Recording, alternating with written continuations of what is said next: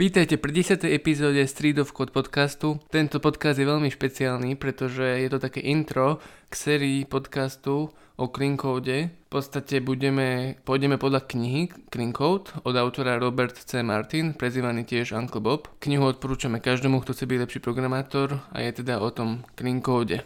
A čo je to ten clean code, Gabo? Je to kód, ktorý je udržiavateľný, ktorý je čitateľný, všetko tam je dobre pomenované, všetko to pekne vyzerá, dá sa to rýchlo pochopiť. Možno namiesto toho, aby sme opisovali, čo je clean code, ľahšie možno opísať, čo je zlý kód. Clean code, zlý kód, to sa rímuje, tak čo je bad code? Dr, okay. dr, dr, dirty kód. Ak máte nejaké skúsenosti s programovaním, tak určite sa vám stalo to, že ste išli pridať nejakú novú funkcionalitu do existujúceho kódu alebo čítať e, niekoho iného kóda, mali ste to pochopiť a proste kurník, ako to ten človek napísal, vôbec to nechápem, kde mám robiť svoje zmeny a, a takto ďalej. Takže toto je v podstate zlý kód, keď po prečítaní nejakých funkcií neviete, čo tá funkcia robí, hej, alebo má nejaké side efekty a proste robí už 10 vecí, pritom je mala robiť jednu. Je strašne dlhá, pritom by nemala byť dlhá. Tam mal, mala by byť rozdelená do viacerých funkcií napríklad. Hej. No, alebo sa proste nedá ani testovať poriadne, alebo tam ani žiadne testy nie sú a keď urobím nejakú zmenu, tak to môže ohroziť celý systém a fakt neviem zistiť, či teda to urobí alebo nie. Takto nejak, tak, také niečo je zlý kód, hej? Ešte by sme možno mohli povedať, kedy zlý kód vlastne môže vzniknúť, aké sú situácie, kedy sa stáva, že Mm-hmm. Možno si človek hovorí, že čo zlý kód neexistuje.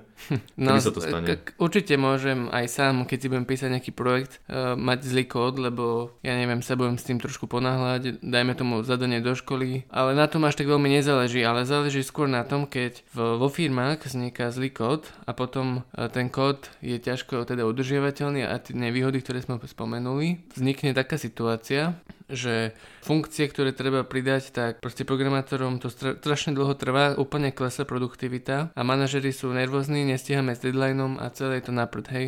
Celý projekt ani poriadne nefunguje, treba ho fixovať, nikto sa, všetci sa ho boja fixovať, lebo keď niečo fixneme, tak to vytvorí akurát tak ďalšie bugy. Presne tak. Uh, žiadne testy nemáme urobené. A teda vlastne, ako povedal, vzniká to vtedy, keď človek nestíha alebo keď sa ponáhla. Čiže keď, sú, keď už tlačia nejaké deadliny, tak vtedy sa väčšinou fláka ten clean code, hej, a robí sa to škaredo. Uh, niekedy tiež môže byť priorita, že zistili sme, že konkurencia niečo urobila, tak my musíme sa ponáhľať a rýchlo niečo vydať. Čiže aj, aj vtedy vlastne získava prioritu tá rýchlosť a nie to, že to musí byť perfektne urobené. Čiže najprv to vydajme, potom to môžeme upravovať, keď tak, alebo možno aj celé prerobiť. A niekedy ten clean code môže vznikať aj jednoducho kvôli tomu, clean že, či škverdy code? Pardon, škverdy code jednoducho kvôli tomu, že tí programátori nevedia, že to môže byť lepšie, hej, lebo mm, to je tiež nikto im to nepovedal, hej, hej. Alebo neprečítali si tú, túto super knihu, alebo, alebo nepočuli tento podcast. A ešte by som možno povedal, že to je ten lepší prípad, keď je to z toho z nevedomosti, ale horšie je, keď je to v podstate nezáujem, že človek si povie, že, á, že mne to je jedno, že, nie, že nech to je, nech to je no. tak urobené, že však mňa to aj tak nejak neohrozí. Ale bohužiaľ vo firmách na celom svete je úplne bežné, že, že ten kód je ťažko udržovateľný, je škaredý, hej, není clean proste. Je veľmi ťažké písať pekný kód, clean kód, čistý kód.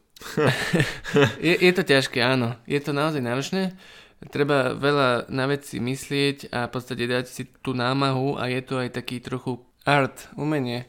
Preto to aj Uncle Bob nazýva vo svojej knihe Craftsmanship, čo vlastne neviem, ako by sme predložili. Ale to sa mi strašne páči, lebo on aj na, na Twitteri a všade takto, Uncle Bob, keď ináč akože nepoznáte, tak ho followujte na Twitteri určite, alebo si ho vyhľadajte na Google, tak on strašne propaguje toto, že vlastne programovanie by malo byť nejaké craftsmanship, že reálne je to nejaké, že ja neviem, ja som to skôr vždy chápal ako remeslo, než ako umenie a že by sme v podstate mali všetci byť na to hrdí a mali by sme všetci followovať tieto nejakých 10 practices, hej, a všetci sme v podstate bratia, baníci a také niečo, vieš.